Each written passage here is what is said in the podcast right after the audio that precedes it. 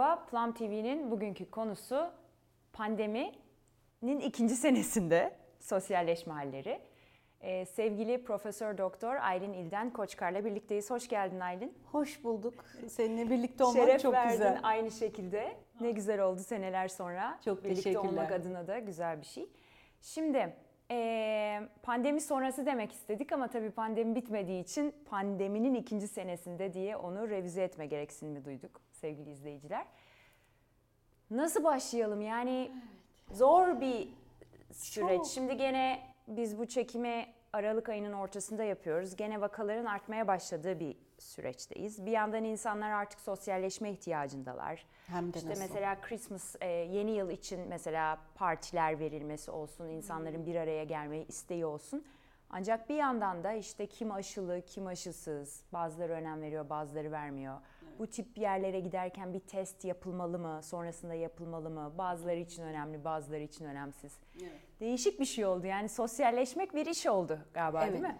Evet evet eskiden keyifli bir şeydi bu sonuçta değil mi? Çok Evet. hani herkes ay Kolay. ne kadar güzel buluşalım arkadaşlarla görüşelim. Şimdi öyle bir yerde değil gibi insanlar. Ee, çünkü herkes tedirgin. Ee, yani elbette çok fazla bilgi var ve e, bugünün insanları biraz daha zorda bilgilenme açısından. Ee, çok bilgi akıyor, her yerden çok akıyor. Ee, Bazı insanlar da o bilgiyi nasıl durduracağını, nasıl filtreleyeceğini bilemeyebiliyor. O zaman o bilgi bombardımanıyla bir- birlikte de kaygılar artıyor. Ee, işte tabii ki evde olmak daha güvenli gibi e, görülüyor. Ve bir yandan da işte demin dediğin gibi aşılı mı aşısız mı işte ben oraya gidersem e, hasta olur muyum düşüncesi sürekli endişe verici.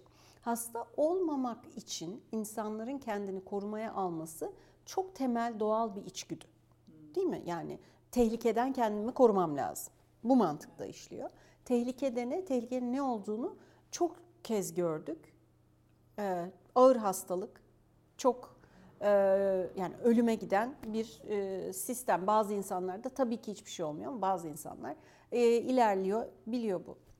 O zaman da kendimizi korumaya alma en e, aslında limbik sistemin yani duygu sistemimizin temel noktasında pat diye zihnimize üşüşen bilgi bu. E, o zaman da insanlar sosyalleşmekten geri durabiliyorlar. Ancak e, bu insanlar dediğimiz yani yetişkinler, ergenler, çocuklar e, sosyalleşmeyince ne oldu? Belki biraz da ondan bahsetmek lazım. Evet yani o da ayrı bir konu. Ee, oraya geçmeden önce bir şey daha aklıma geldi seni dinlerken Aylin. Şu da bir konu olmaya başladı. Şimdi hani biz tabii ki toplumda sosyal olarak yaşadığımızda belirli nezaket kurallarına uymaya çalışıyoruz. Şimdi mesela bir yer birisi davet ettiğinde bir yere. Şimdi ona kim geliyor? Gelen aşılı mı? Cam açık olacak mı? Hani Sorulur mu? Hani bunu sormak o kadar zor bir şey ki. Halbuki baktığımızda bunların hiçbir nezaket kuralıyla bir alakası da yok. Bu aslında hani oradaki ortamdaki hem kendimizi hem oradaki kişileri korumak adına da bir şey olarak düşünüyorum ben bunu ama insanlar buralarda da herhalde biraz çekince ve tedirginlik yaşadıkları için de geri duruyor olabilirler Tabii yeni geliyor. normal değil mi işte bu yani gerçekten camlar açık olacak mı? İşte insanlar maskeli mi olacak? O salonda kimler olacak? Kaç kişi olacak? Kontrollü bir alan mı bu? Tabii ki bunlar artık bugünün soruları. Dün bu soruları sorsanız size çok tuhaf bir e, gözle bakar.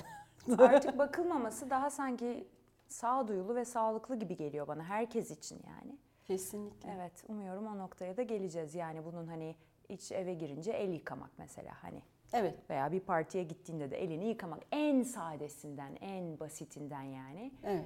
Umuyorum oralara geleceğiz. Evet, kesinlikle. Senin önerdiğin yere. Şimdi şöyle düşünelim. Yani buradan gidecek olursam e, yani kurallar değişti. Değil mi? Hani bütün e, bugüne kadar olan bildiklerimizle bugün bildiklerimiz arasında fark var.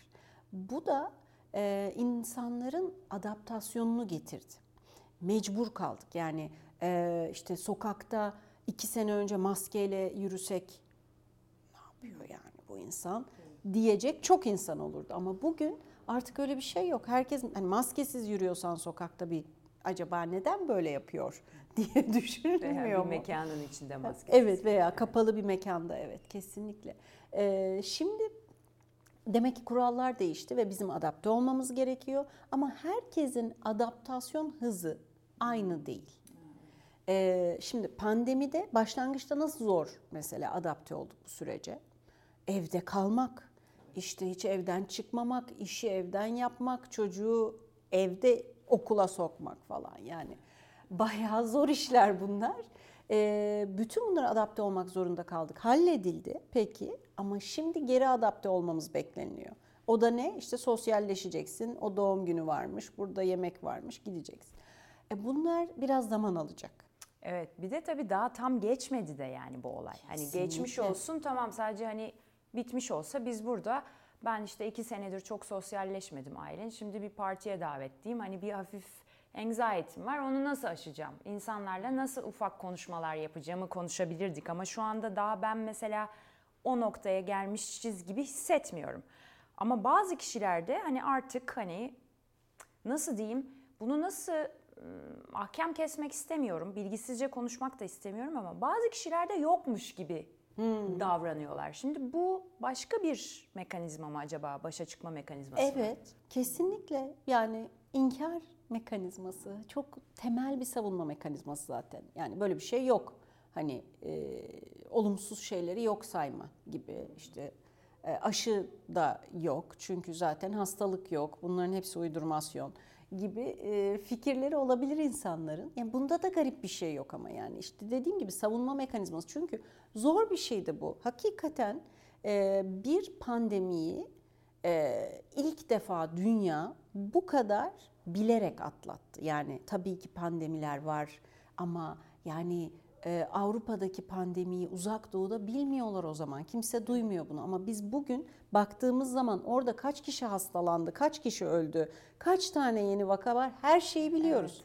Ee, işte onun getirdiği o zorluk, kaygı e, herkesin ortak travması diyeyim şu yaşadığımız dönem e, işleri zorlaştırıyor ve kaygılanmamız çok normal. Kaygıyı iyi yönetmek kritik belki de E, ve herkesin farklı e, kaygı yönetme becerileri var. İşte inkar da bunun bir savunma mekanizması. Kendimizi hani önlemleri alıp sonrasında ne yapabilirim, bana en iyi neler geliyor onları tespit etmek e, gerekti zaten bütün bu süreç boyunca. E, şimdi biraz onu yapmamız gerekiyor. Hala da o sürecin içinden geçiyoruz. Yani bitmedi dediğin gibi. O yüzden de hadi bakalım şimdi ben ne yapacağım? Bana iyi gelen neler var şu anda? Çocuklarla, ergenlerle yetişkinler arasında bir hani adaptasyon veya e, tutum farkı gözlemliyor musun? Çünkü senin Şöyle. pratiğin de var. Tabii tabii. Ee, şöyle düşünülebilir. Küçük çocuklar rahat, mutlulardı. Çünkü baktılar anne babaları, normalde çalışan eden anne babalar dizlerinin dibinde. Anne baba için çok zor oldu bu süreç. Çünkü e, sürekli oyun isteyen, ilgi isteyen bir varlıkla bütün günü birlikte geçirmek zorunda kaldılar ve daha zoru çalışarak bunu yapmak zorunda kaldılar. Ama yine de küçük çocuklar bu dönemi nispeten daha iyi atlattı. Ama onlarda biraz daha büyük yaşlar yani e, 3-5 arası, 3-6 arası dönem diyeyim. E, onlar için daha zordu çünkü yine onlar da sosyalleşemediler. Ve orada da bir takım sosyal beceri eksiklikleri oldu. Sosyalleşememekten dolayı. E, 6-12 arası yani okul dönemi diyebileceğim, ilkokul dönemi diyebileceğim dönemde en kritik olan şey işte bu bahsettiğim sosyal duygusal eksiklikler oldu. Çünkü e, hele ki bu 6-12 yaş dönemi bilumun becerinin kazanıldığı dönem. Yani akademik beceriler olsun, sosyal beceriler, duygusal beceriler, okula gidecek, arkadaş onun kalemini alacak, alma benim kalemimi diyecek falan. Bu kadar basit noktaları öğrenmek okula gitmekle olabiliyor. Evde kapalı hani neyse akademik olarak bir şeyler belki verildi. Belki verildi diyorum çünkü tartışılabilir zor bir işlemdi. Yine çok inanılmaz bir adaptasyonla Türkiye girdi bence eğitim işine. Ee, ama hani sosyal kısmı çok eksik kaldı. Ergenler biraz bence ergenler en çok vurgun yiyen ekip burada. E, çünkü onların sosyalleşme ihtiyacı e, neredeyse hepsinden daha fazla.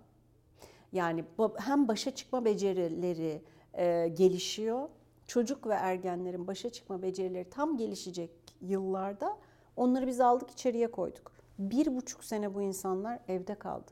Hepsine bir buçuk sene geride kalmış gibi düşünüyorum sosyal duygusal becerileri açısından. Yani bir buçuk sene önceyi hesaplayıp orada evet tamam okey Sanki deyip böyle zamanda bir boşluk Evet. oldu gibi yani. Kesinlikle. Deliğe düştük gibi kara delik. Anlıyorum. En çok onlar etkilendiğini düşünüyorsun o zaman. Peki bu süreçte ebeveynlere bir önerin olabilir mi? Çünkü zor bir konu bu. Veya hani şunu görürseniz lütfen bir uzmana danışın gibi bir o çünkü Evet. kıymetli geliyor bana E, çok. Genel olarak yani bütün hani çocukların, ergenlerin, küçük çocukların da dahil olmak üzere iştah uyku düzenlerinde bir değişiklik olduğunda e, veya çok böyle hırçınlaştıklarında bir e, yani uzmandan bir destek almak lazımdır zaten. Sormak lazım. Evet yani bir sormak burada? lazım. Aynen öyle. Çünkü bir şey oldu orada. Ee, direkt buralar etkileniyor. Çocuklar mesela keyifsizken e, böyle ağlayacak, işte üzülecek bir durumda olmazlar. Hırçınlaşırlar, huzursuzlanırlar. Ee, ve bu arada şimdi yetişkinlere haksızlık yani onlar için en zor bizeydi ya falan diyebilirler. Haklılar. En zor gerçekten onlara. Çünkü hem çalışacaklar hem çocuklarıyla ilgilenecekler. Belki geniş aileyle ilgilenmeleri gerekiyor ama gidemiyorlar da korkudan e, onlara. Bu zor bir şeydi yani yönetmesi çok zor bir şeydi. E, eğer onlar türlü çeşit duygu durum bozukluğu geliştirdilerse yani nedir? İşte depresif duygu durum, kaygı ve bütün kaygı bozuklukları spektrumunda herhangi bir şey. Takıntılar olabilir, işte durduk yerde e, yaygın kaygılar olabilir gibi.